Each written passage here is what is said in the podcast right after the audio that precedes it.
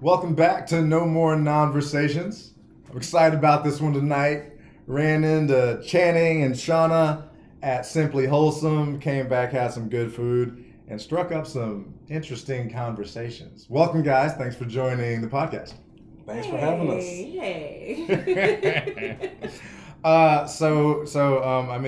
We're just going to jump right into it. Channing, you were talking about how your sister came to you about how she could find a good man, or where she could find a good man, more specific. And you made a comment about how women overcomplicate things. Sensitive subject, but do you care to elaborate on that? Sure, no problem. What? So I have a sister who lives in Atlanta. She's been in Atlanta ever since graduation. She graduated from Clark in the middle 2000s, and to this day she is still single. She's a beautiful woman. She has an MBA. She's successful. She has a cute puppy. She's living the Atlanta dream. That's important. I love girls with cute puppies. Got it. You know? She was actually Miss Clark Atlanta University. Oh, wow. So she rode on the back of a limousine, or back of the convertible with the little sash, with the crown and everything, and all the haters in the audience. It was beautiful. So she came to me and was like, Channing. She said, Channing, I want to meet a man. And I was like, as you should. You're a grown woman. And she says, where can I meet a good man? You know, you're good. You know good guys. I'm like, yeah, you know, I got my frat brothers and all. We're cool.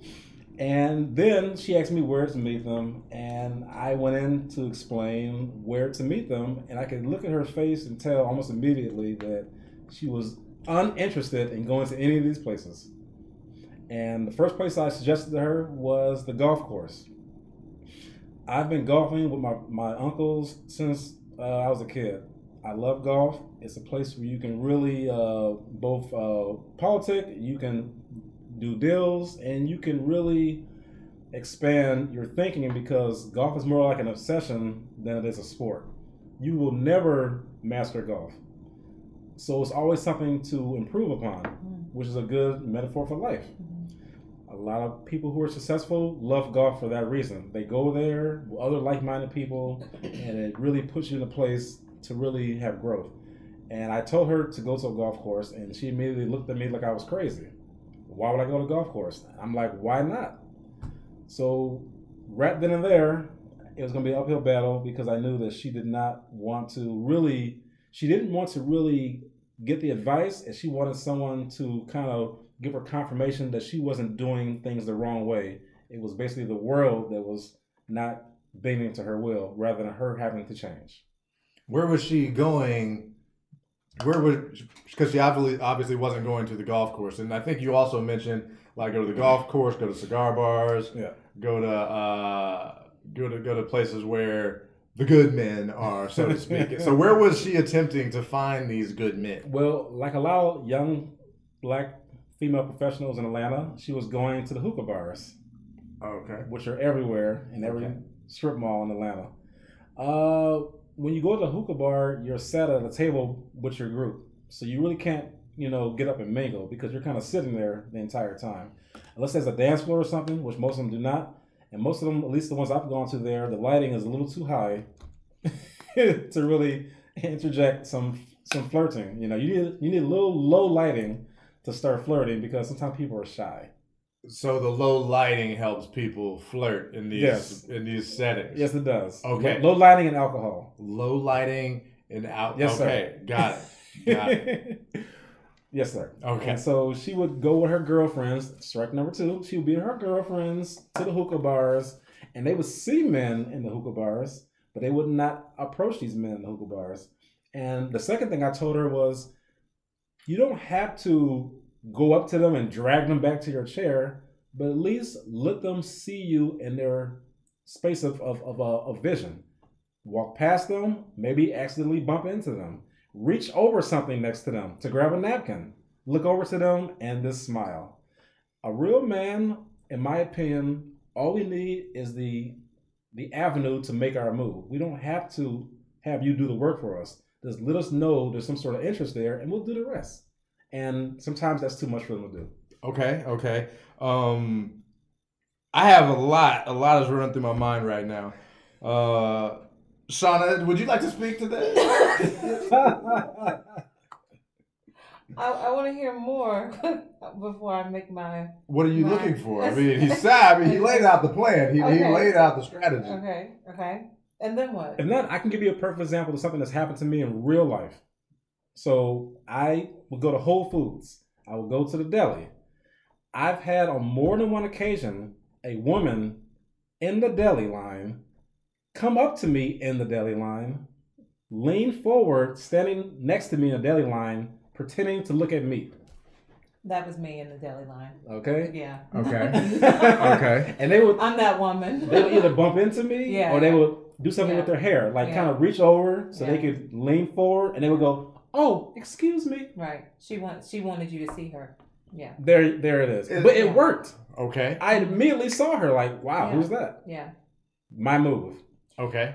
Yeah, I guess the reason why I didn't know what to say beforehand is because I'm more like the woman in the deli than I am the woman than your sister. Yeah.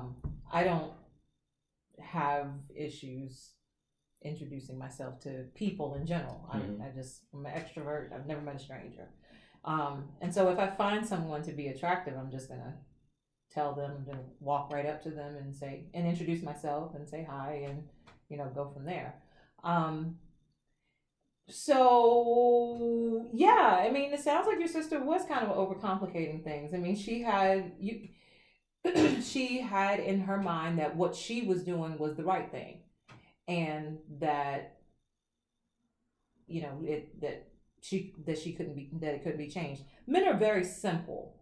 Men are. Excuse me? Simple. Oh, okay. Men are simple. Just want to make sure I heard correctly. Men Got it. Simple. Got it. Men want to eat. They want to sleep. They want to go to work. They want to play. And what else? They want some peace and quiet. They want some time to create. And then they want sex. And typically they kind of want to do those things like one at a time. Not that they can't, double task or whatever, but it's men. Men are more simple than women. Women do not realize how simple men are, and I believe that when a woman understands how simple a man is when it comes to just existing and especially trying to coexist with women, we do make it complicated. We overcomplicate it. Women will have 18 tabs open on a computer, and in our brains, we have 18 tabs open. But men, it's like one or two at a time, and you handle those one or two within the allotted amount of time because that's just how it is. Yeah, I was about to try and find a flaw with your argument, but. But the internet tab analogy is spot on, yo. Like, if I got more than two tabs open, we're going to stop right now. And we're going to close one of these tabs before we move on. I can open up my laptop right now. Yeah. There's probably 20 tabs open. Okay. And they're all different parts of my life. They're all different things that I need to come back to later on, and I don't want to forget. And it's just easier to keep it open. Metaphorically, with women, we're like that too. We've got to wake up in the morning, and we've got to wash our hair, and we got to make sure that we present a certain way. And especially for Black women, we got to make sure that we're conforming to some societal norm temporarily, or however long, whatever it is, so that we can move ahead in life. And men are not that complicated. You have division amongst men, but men collectively are pretty simple. But women, we're all over the place because we utilize our emotions a lot more than I would say men do. We're a little bit more in touch with our feelings in ways that men aren't, or at least don't try to be, I would say. Not that you aren't, and not that you're not capable of it at all. It's just that, if I'm good at this because I've been working on this more often in my life, then I'm good at it. But yeah, I mean, my thoughts about, we just, if women only knew how simple men are, and then we wouldn't have to work so hard to gain a man's approval, gain man's attention. But unfortunately, our society allows for us to be slightly ignorant to the simplicities of men. And if only we could, sit around and talk about how simple y'all are. Okay, y'all. So I want to get your input here in a minute, Channing. But I have a question for you, Shauna. Okay. So men are simple. You've got us figured out. No, I don't. The jig is up. No, I don't. We'll see what's forward. No. Guys, stop trying to overcomplicate it. They know. They figured us out. Abort mission. Abort. Plan B. Look at some death threats in my house now. Shauna, shut the fuck up. Like, no. So tell me this, what do you think are men's top 3 priorities in order? I need you to say it. No, speak up. Be real. I think that men want to eat, sleep, and fuck. That's our top 3 priorities, really? Maybe. I don't know. Wow. You asked me on the fly. I don't know. They don't know. No, you got us figured out. You got us figured out. You got us figured out. I'm not saying that. I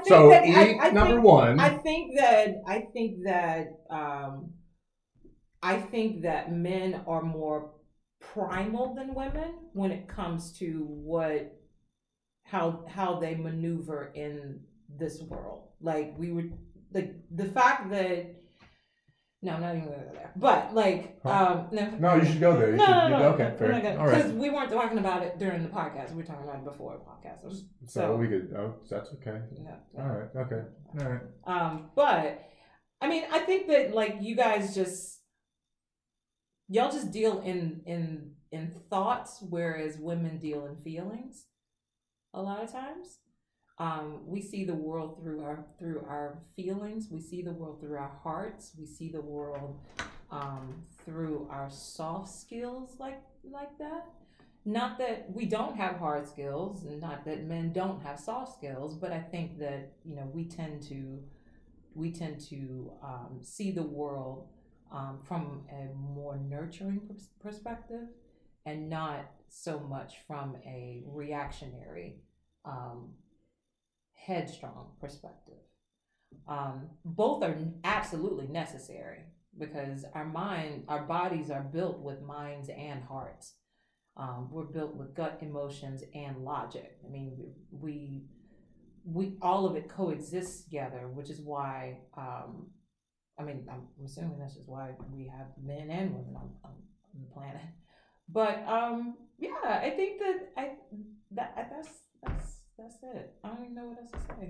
Channing, would you like to field those comments, sir? I mean, I can respond to what she believes are a male's top 3 priorities are. Oh, go for it.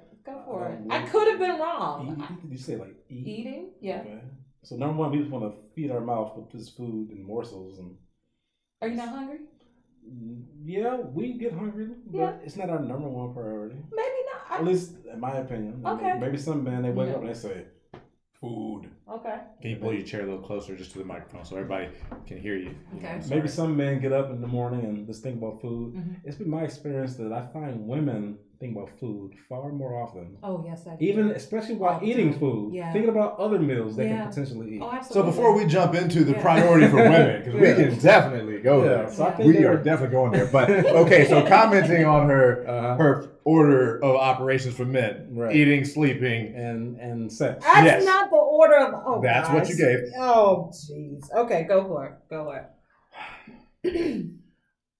It's been my experience, in my opinion, that most men do things as a means to an end to accomplish a goal. Mm-hmm. A man's value in this world is dependent on his ability to achieve goals and to acquire some level of some sort of status. Mm-hmm. And food just doesn't go there, because food is a prerequisite of all human beings in terms of, you know, we all have to eat to live, but we don't all have to be the CEO or the janitor. There's many steps in between. So to me, eating is something that's a carnal right, but it's not something that's that we think about, because we all have to do it. In my opinion, at least from the men that I've been around in my life, every man has certain phases. You know, when you're a child, you do childish things. So when men are young, we're trying to jockey for dominance on the playground.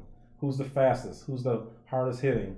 Who's the quickest whatever, you know? And then when you become out of school, it becomes more of a cerebral thing. You know, which person is the most witty? Which person can have the most banter? Which guy knows what to say to girls, you know? And then it becomes, once you get out of school, in the professional world, it becomes an acquisition thing. Which man is able to perform? Which man is able to achieve and accomplish his goals? And we know from a young age, unlike women who are told they're special, we are told we're not special. And that it's what we accomplish that determines our value to society. And so that's just my opinion. So what, to reiterate, what is your order of operations for men? I guess it would be, the main priority is to be able to, I guess, accomplish your tasks, you know, which goes along with success. Every man, number one, his first thing he thinks about in the morning should be how to complete his goals. Okay, because from that, everything else is going to be enveloped in that. Depending on how you accomplish your goals, your life will go in one trajectory or another. But there will always be a trajectory, because every decision you make equals another decision not made, and vice versa. A no decision is a yes over here. And so to me, that's the main priority of most so-called men, is their ability to have a goal and to accomplish that goal. So is that like a professional goal, you mean? Like you said, status? Yeah, status. So, okay. Status can be professional. It can be, you know, blue collar, whatever it is. To have a goal and to meet that goal is what most men attempt to do, which is the main priority. The secondary priority is protection, meaning, again, from my point of view, every man is put on this earth to be a protector, a provider of his family. Whether it be your immediate family, like sisters or moms or whoever, or your extended family, or your own new nuclear family that you create on your own. So you have your accomplishing your goals, attaining status and wealth, then comes the protection part. Based on the wealth and status you've created for yourself, you create an umbrella for your immediate family. That's the second tier of your priorities. And then, unfortunately, for most men, and most men can attest to this, the third part of that is your personal likes and goals, things that you want to do, like hobbies. You know, most men, once they can get the bag, get the family, now in their free time between the bag and the family, they'll take up some sort of skill. You know, a lot of guys like to tinker in their workshops or fix things. Most men love working with their hands. Not all men, but on the average, guys feel content to create with our hands. It's a primordial thing, and that's, to me, the high three things. And those carnal wants fall into that. Once the man is able to get the bag and get the protection, then he can get the sex. I don't believe any man should be having sex and having babies with any woman without C column A and C column B, because you're out of order, which creates the current society we have now. It's out of order. Oh, okay. I mean, I pretty much agree with that. It's best when you have the correct order of operations, and, you know, wife and kids is probably third for most men out of the top three. I agree with that. So what would you say are the top three priorities for women? I believe well, again, I'm not a woman. I can only speculate. Before I say anything, let me say put the disclaimer on it. Yeah, I can only speculate based on the women. Did we put the disclaimer online? No, I've been involved. That's messed up, y'all. I believe that, again, most of our actions are carnal in nature. They arise from a time before civilization, okay? So in my opinion, just like most men should be trying to have acquisitions as their primary goal, most women, I think, attempt to become acquired, either consciously or subconsciously. They want to be under the protection of a man, not a boy. And that's number one. Number one. Okay. Number one is to be able to be under something or someone who can provide and protect you. And part two of that, once you've acquired that, you get the freedom. Number two is, I know it sounds not popular, but part two of that is motherhood, in my opinion. Most women, subconsciously or consciously, want to create their own children and love their own children. And that can only successfully be done from part one, which is to become part of the new family, whereas the man is the head of the household and she is the woman of the house. Now we're a unit. Now I have the children. Again, it's not always popular. People don't want to admit that because it's common world. People don't agree to that. That's why I said consciously or unconsciously, people do certain things. And part three of that is once you accomplish those first two goals, then again, you have your own personal goals. You know, you want to do whatever things that you enjoy to do that you always want to do in your personal life. Whatever tasks, whatever types of hobbies you want to enjoy. In my opinion, those are the three things that create health in a healthy woman, is knowing that you're protected, creating something that you can love, and the freedom to enjoy your endeavors. Okay, so top three priorities in your eyes for women: find a husband, have kids, enjoy life. I didn't say it was popular. I was just clarifying. I didn't say it was popular. Okay, I was just clarifying. And let me give you some context for that. What most people don't realize, or maybe they don't study, is that the common occurrence of modern marriage was not shared by commoners. Marriage was something that was an institution for land and wealth transfer, okay, by nobles. Serfs were not getting married in the way we get married today. They would find somebody they'd like, and it would be common law. And if they got married, fine. But it had no real standing in the law. The king could come down and take your wife tonight. And there's nothing you can do about it because you weren't really married to her, because you have no title. You're nobody. You are working the king's land, okay? So that being said, within the last 150 years or so, Hallmark and whatever modern institutions have come to this new modern nuclear family, so we call it, whereas a man marries his woman and they have a ring and all this. Just think about this for a second. What expensive rings were being worn 200 years ago by anybody? It didn't exist because there was no marriage bans. This was wealthy people doing this tradition, not regular people. Regular people live foot to mouth for most of humanity, okay? And people don't realize that because they just don't know, because no one's told us. We're living in the middle time of history when things were already invented for us, and we're living off the previous inventions of our forefathers. So that being said, it's different now. We are doing something that had never been done. Everyone can get married now, and their marriage is respected by the law. That's a new tradition. That was not accepted before. So now, whereas before, a woman would almost never choose her husband. Her husband was chosen by her father, okay? In most societies, it was chosen by her father because her father was either to end the war or to acquire wealth. I'm going to have my farmer's daughter marry this farmer's son over here, and we're going to conjoin our families. And that's the way it was. And once they were married, they grew into the love for each other.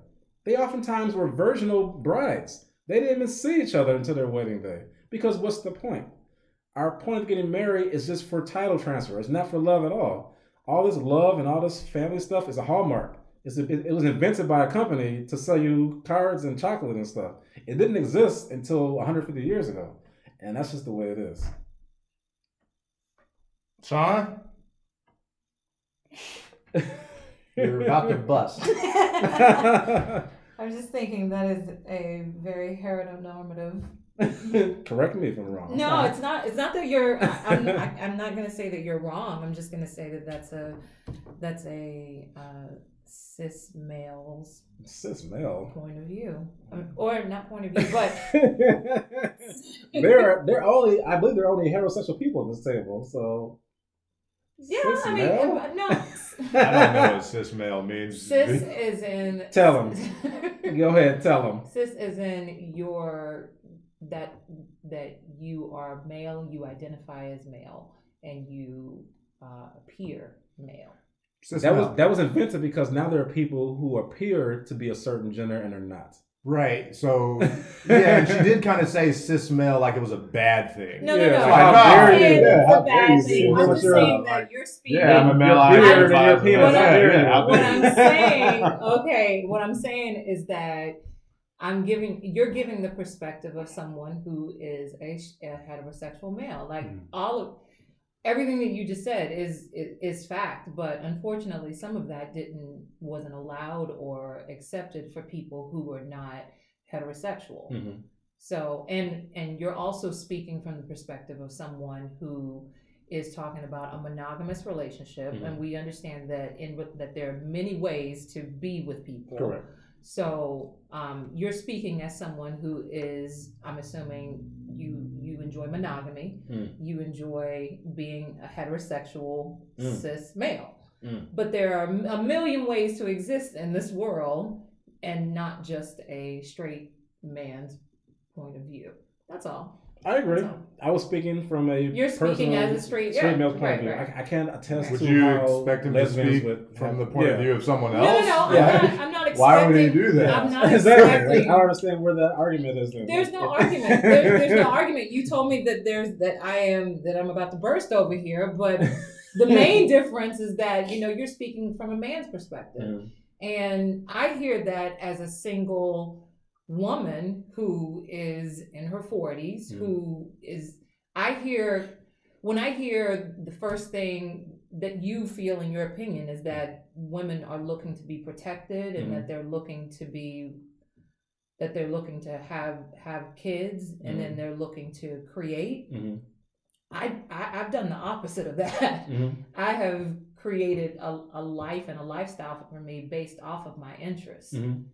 I wasn't looking for a man to provide that for me. Right.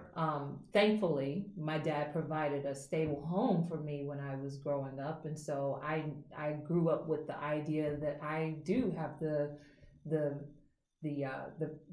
freedom to go out into this world and create my own reality. But it was never for me under the desire that I would find a man first in order to then be able to do that. So by your own admission, because your dad did follow these tropes, you're able to be the person you are today. Mm-hmm. But you just said that, but what you're saying is that the cycle should continue with women.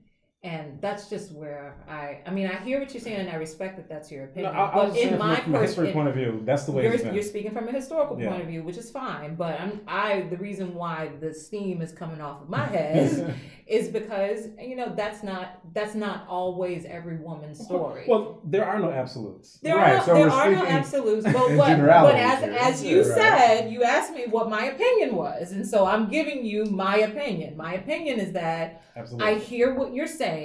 However, I understand that you're coming from that perspective, and I'm not gonna rag on you for not thinking about it from my perspective. Okay. Just like I can understand why your sister wants to go to a hookah bar in order to meet men, because that's a fun activity for her. But there's not a lot of men that go to a hookah bar. That's her perspective. That's what she wants to do.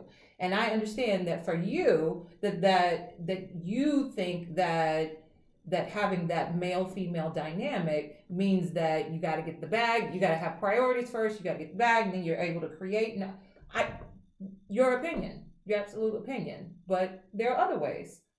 And I'm not going to list all of the other ways, but absolutely, there are other ways. So I think there's a slight It's like we're missing each other here. So Channing is speaking in generalities for most women. Mm-hmm. Right. And you gave your individual perspective. No, I'm not giving my individual. I haven't even said. Well, you did give your. You said you worked backwards in that scenario. I personally worked backwards, but he also. I mean, the pathways that both of us took. Mine is unconventional compared to what you're saying. Mm-hmm.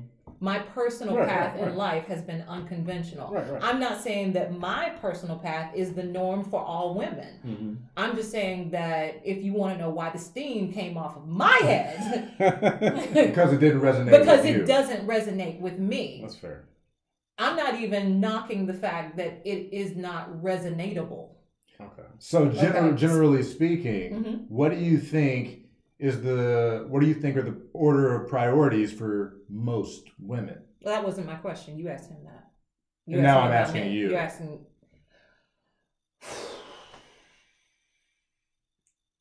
I think in our society now that we have more equalities than our parents' generations and our grandparents, I think that women are concerned about I think that we're concerned about our wellness more.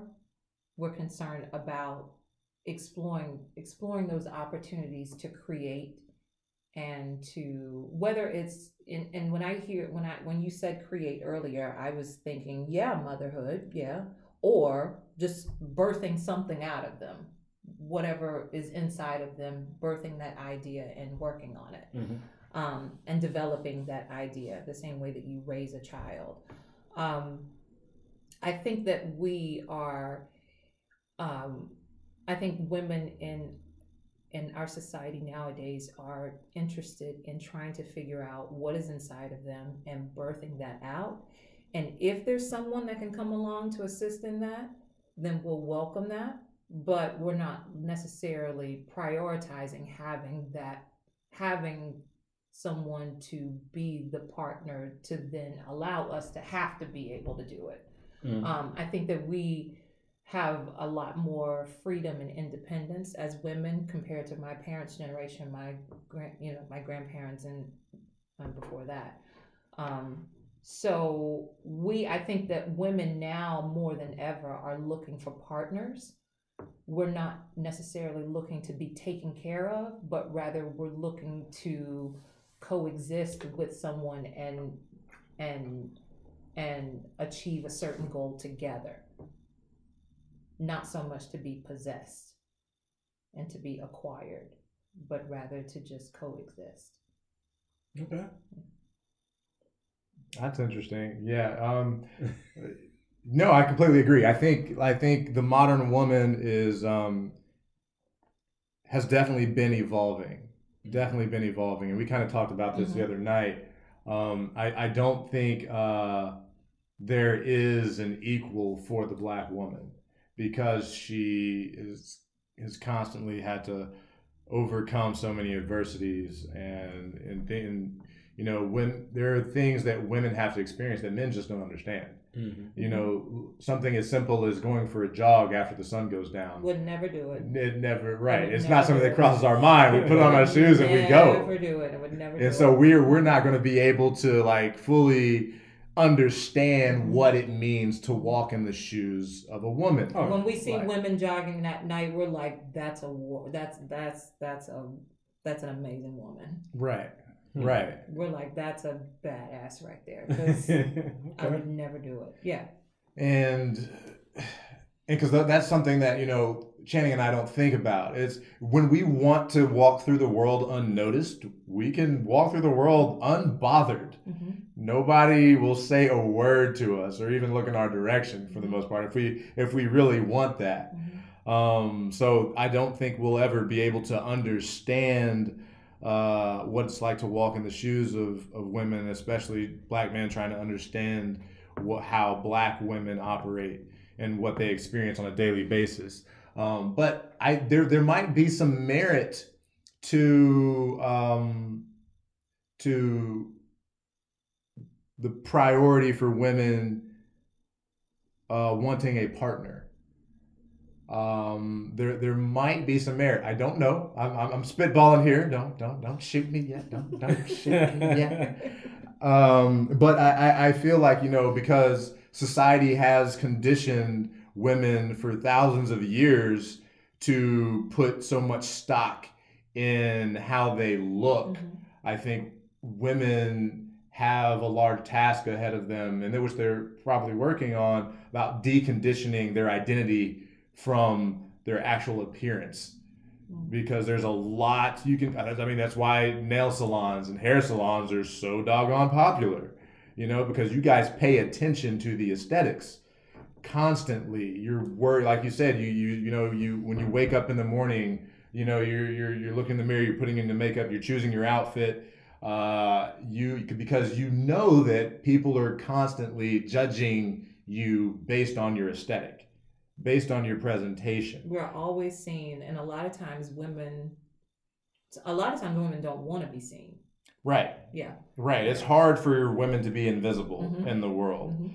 I mean, and it's ironic because women are invisible in society in terms of, like, you know, protections. Right. But in terms of, like, me going to the grocery store and trying to go in and not be seen, or not try to get hit on, or not try to be acknowledged. Yeah. I mean, we're always being told that we're too much of something, and we are told that we're too little of something all the time. There's always an opinion about what a woman does, or what a woman is, or how she exists in the world that ain't got shit to do with a man most of the time. Right. Yeah. Right. Yeah. And going back to the point that it's things that don't have to do with a man, because it's like for the longest time, for thousands of years, not only has the woman's identity been steeped in the aesthetic, but her identity has also been largely tied to whether or not she has a man. Oh, absolutely. It's and I think that's something that that's an innate, because that's born in us to, you know, to be attracted to the opposite sex and to want to procreate. But I think the need and desire for that has been magnified for women mm-hmm. And exploited in women, and which has forced you all to have a certain connection to that. That I think, again, with the rise of the independent woman, that she's trying to separate herself from. But I do think it's a desire that women want. I used to have a friend in college, very, very, very pretty friend. You know, she was on the track team, and she would, you know, put on her makeup and get dressed. And I saw she put so much effort into it. And I was like, hey, if you dressed up one day, got all done up to the nines, and walked through the courtyard, or, you know, all day, if nobody complimented you, your feelings would be hurt. But again, I think that's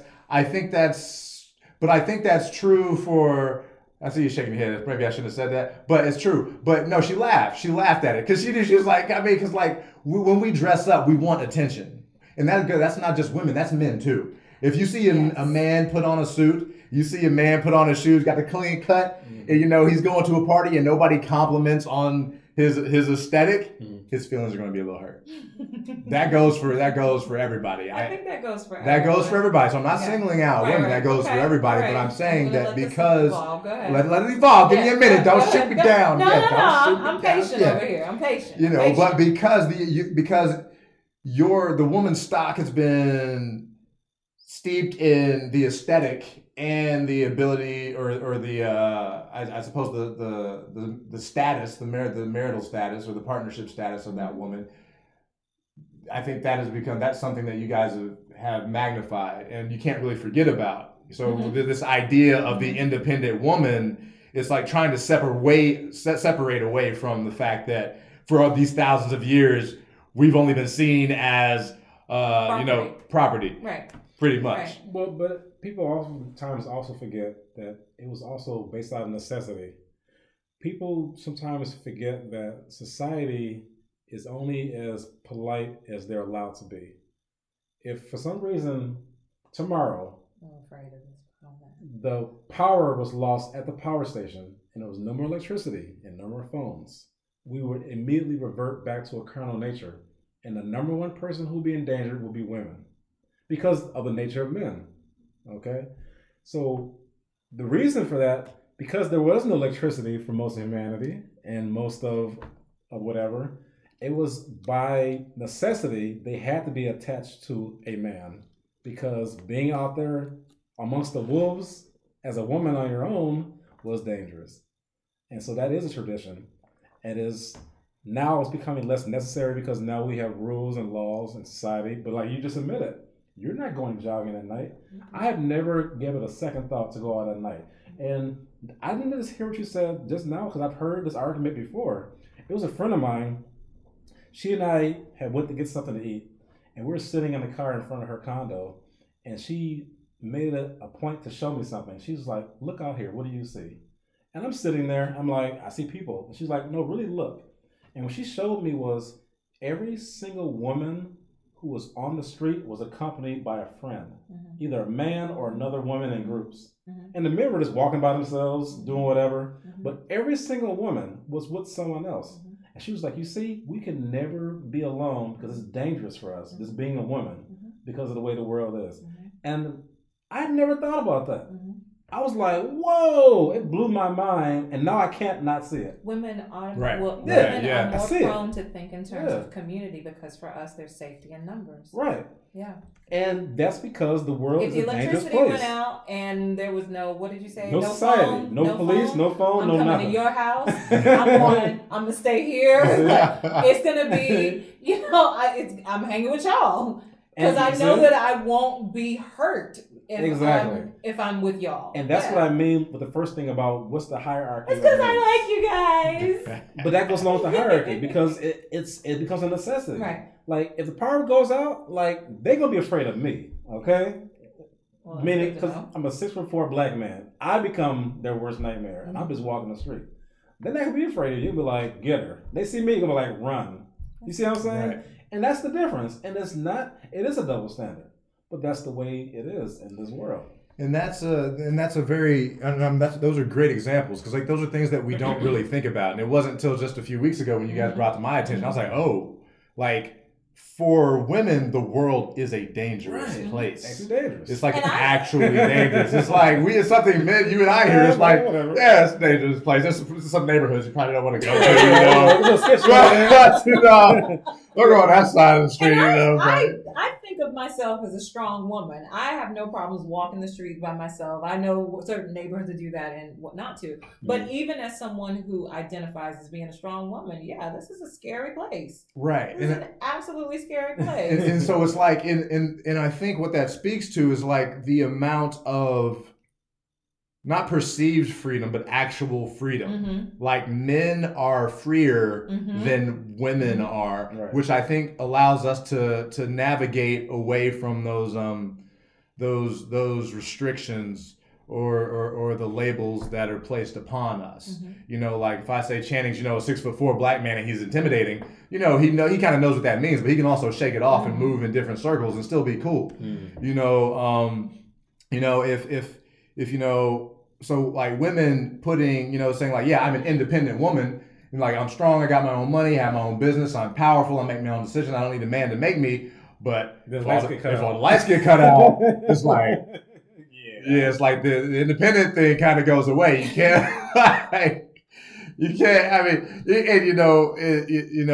it's we laugh about it, but it's like a serious thing. And of course, women, like, oh, well, I got my Glock. I got my piece. I'm going to protect me. And like that's true.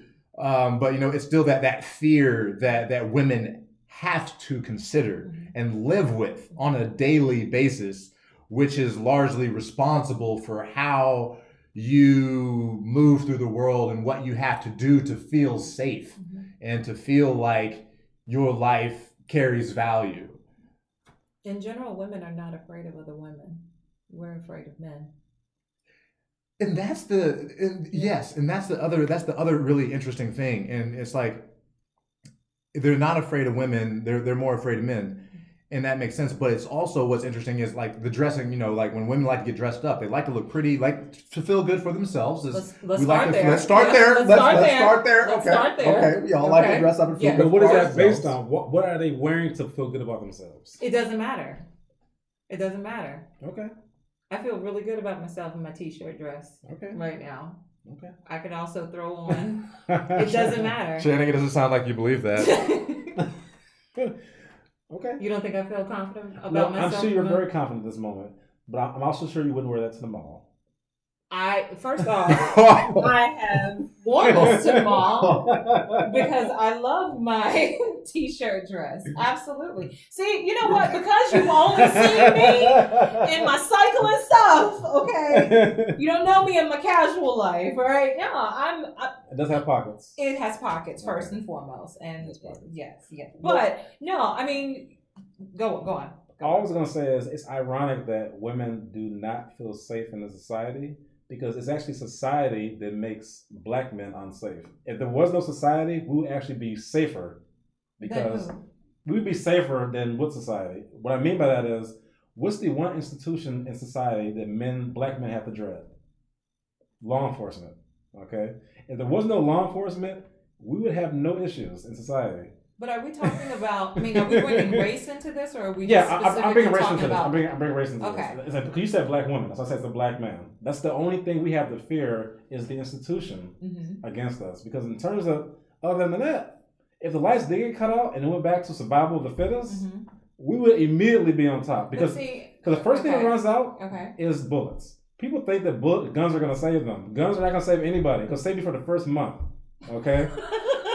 All the bullets. 9 months later, it's gonna be like I Am Legend. Okay, it's gonna be you and your dog, and if you got a sword or whatever, you good. If not, you can't fight, you can't defend yourself, you're out.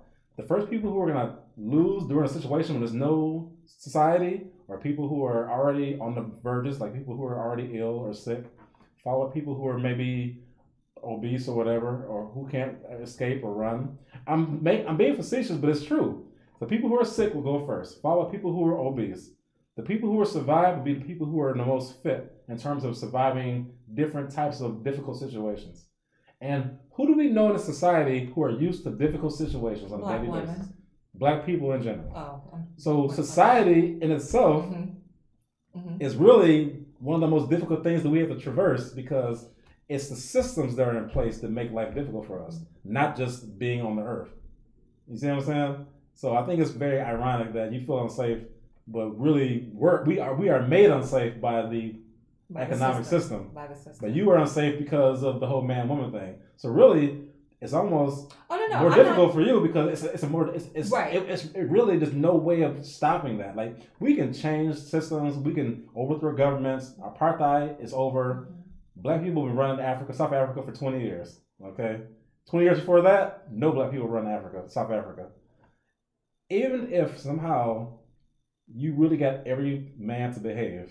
You know what I'm saying? Go on. There's still no guarantee you'll be safe. Would love to behave. You know what I'm saying? Every man to behave. There will be no guarantee you'll be safe still. If we all were safe, I promise I'll behave. I promise. I was still worried about you. Oh, thank you. But with us, we can literally see an end of the road. We can literally say, if we really work hard as a society, we can actually make a better place for black men. But I don't think there's anywhere on the planet Earth that women in general will be truly safe from men. That's crazy when you think about that. Like, matter what. I think that if more men would think about that, then it would be hopefully it would be a safer place for women. Yeah, and again, these are things I never thought about. Because we're not the ones that's doing this to us. Exactly, you're not doing it to yourselves. We're not doing it to us. And it goes along the whole lines of, women, like, she had a comment and all this type of talk, and what does she have on and all that. And I've heard all those arguments before, and, some of them have certain measures of truth, and some of them are just cop-outs. The truth be told is, if everybody was accountable for their own actions, there would be no problems anywhere. If everybody was accountable for their own actions, if men were truly able to behave themselves, you wouldn't have to worry about anything at night. You know? I could go for a run. You could go for a run. I really enjoy going for a bike ride at night, but I don't want to do that. And I'm sorry. Oh, no, you're good. You're good. I was just saying, like, to go back to the first topic about, like, what your sister's talking about, like, where she can find a good guy and mm-hmm. how she can find a good guy. And then gathering some information of our discussion on, like safety. It's like, what can a woman do to stand out, mm-hmm. you know, and like, find a good guy, so to speak. Mm-hmm. So for me, what's really attractive is when a woman approaches me. Okay. You know, because it's like... We should all be so lucky. Are we running Shauna out of the room here? Are we running? You were supposed to take care of the bathroom before we started. I'm sorry. I'm drinking a gallon of water a day. Can. Okay. All right. You know what? We'll just take a quick pause for Shauna. Oh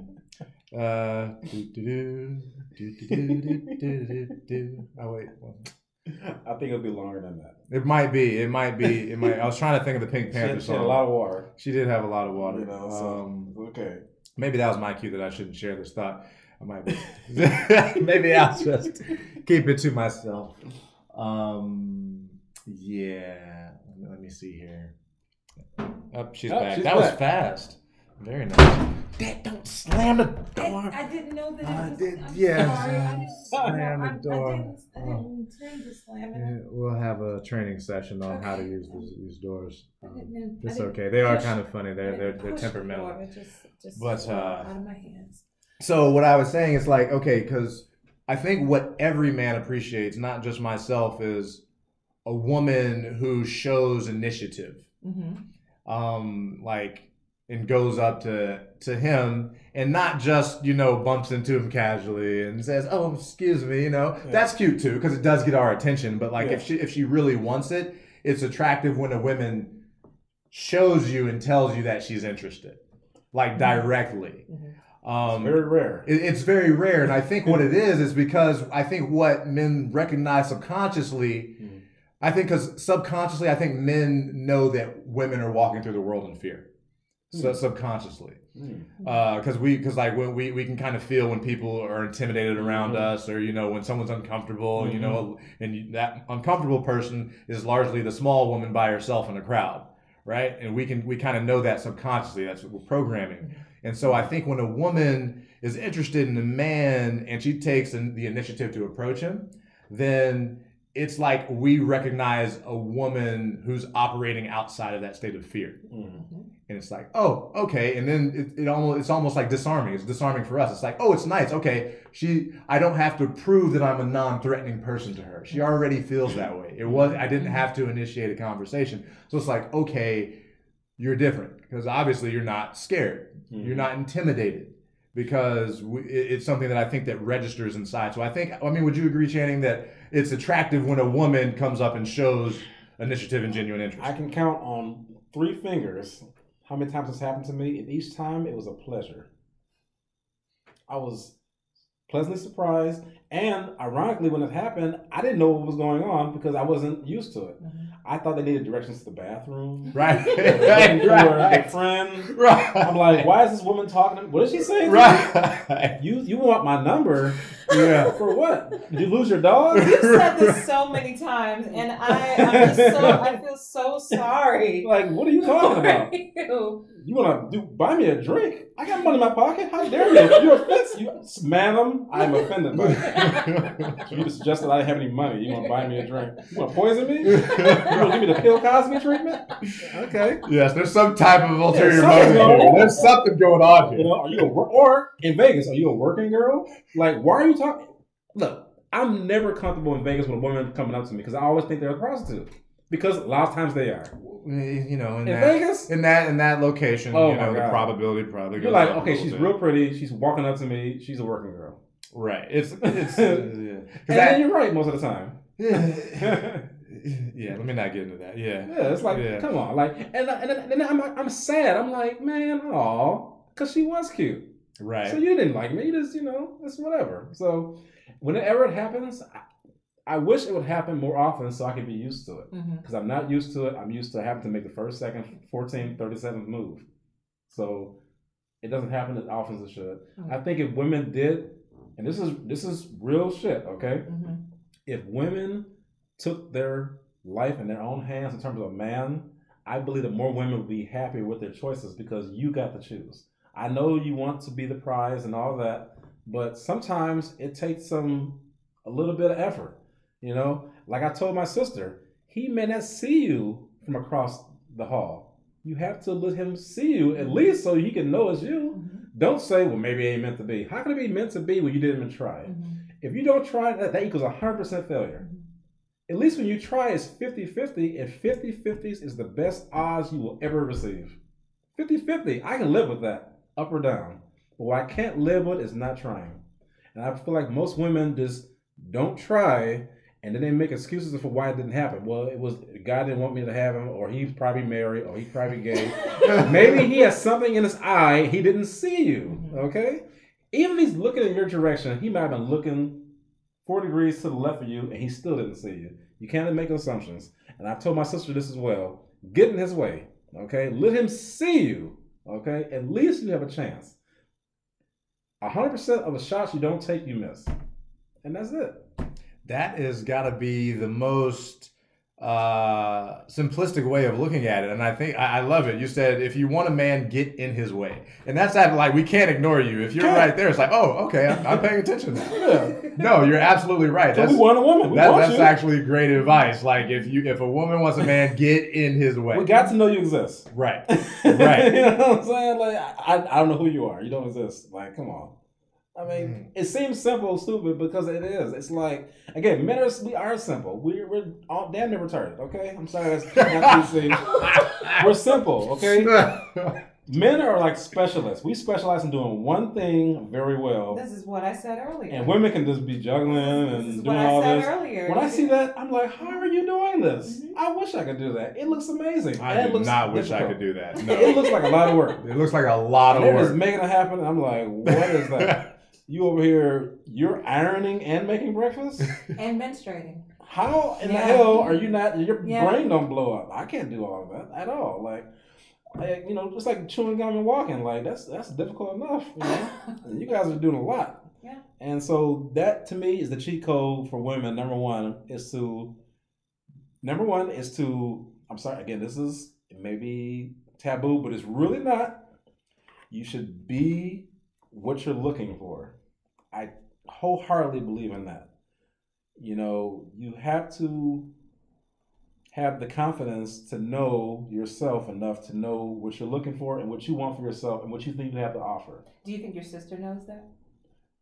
I think that she overvalues herself because she's living off the steam of the past. Okay? Okay. What I mean by that is, again, this is society. Mm-hmm. I didn't make this up. This is society. It's not popular. Okay, I get this. I remember being in high school, and I would see something that was disturbing to me, but it was part of the game. I remember getting up, going to the bus stop, riding the bus to school, getting to school, seeing girls dropped off and picked up by men who were not their fathers or their brothers, who were adult men, who were grown-ups. Okay. And then it occurred to me that women were being involved with people who were older than them. And so men who were my age, I'm a boy, a 16-year-old boy has almost no chance of dating a 16-year-old girl, okay? Unless maybe he got some kind of, he has a nice car that his parents bought him or something else, he's a ball player or something. If you're Joe Blow and you're approaching a girl who's also Joe Blow, she's aspiring for more than what you are. And a lot of times, not all the time, but a lot of times, a lot of guys in school don't really get as much experience as the girls in their same age group. Girls are able to go to nightclubs and be taken out on nice dinners and stuff. And I'm 16. I work at the mall, okay? I'm making minimum wage. I can't afford all that stuff. So I don't get to experience any of that until I become a man. So what happens is, well, it's what I call revenge of the nerds, okay? Now the man's 30. Now he has a good-ass job. Now he can afford to go out. And what does he do oftentimes? Subconsciously, he's still liking that girl from when he was younger. So he'll be dating women who are probably way too young for him, or women who are younger than you know, than his age group, because see column A, it was happening when he was in high school, and now he's doing the very thing that he saw done, and the circle is complete. And that's because, again, people oftentimes are looking for something that they don't have themselves. They're looking for a hand up in their situation. And unfortunately for men, most of the time, we don't have that option. A 16-year-old boy, a girl who's 18 ain't feeling him. A girl who's 23 ain't going to talk to a 16-year-old boy unless she's some kind of whatever. We know this. But a 16-year-old girl will be liking a 23-year-old man. And you know what I'm talking about. It's very common in every state of the union, not just where I'm from. So the last question I want to ask is, because we've basically been talking about how, for the last piece of the conversation, talking about what women can do to find a man. Right. And so, Shauna, what do you think that men can do to find a good woman? Ooh, that's a good question. I'm all ears. I'm all ears. Two single guys, we're still trying to figure it out, right? Man, are we all?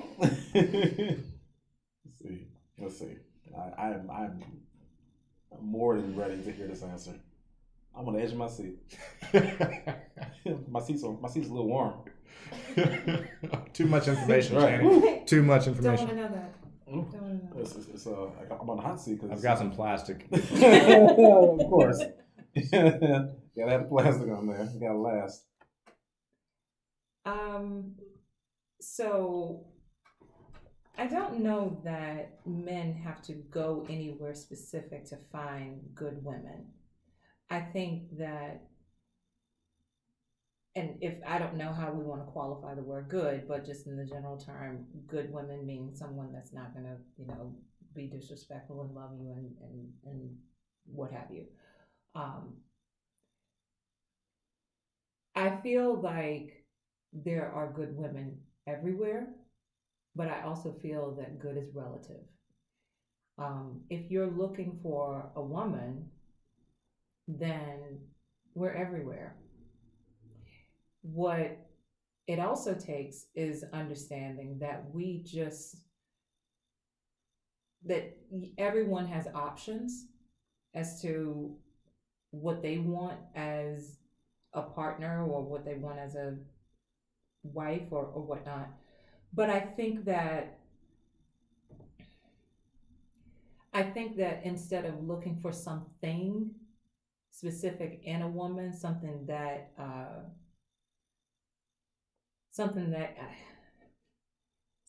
can be tactile or qualified. I think that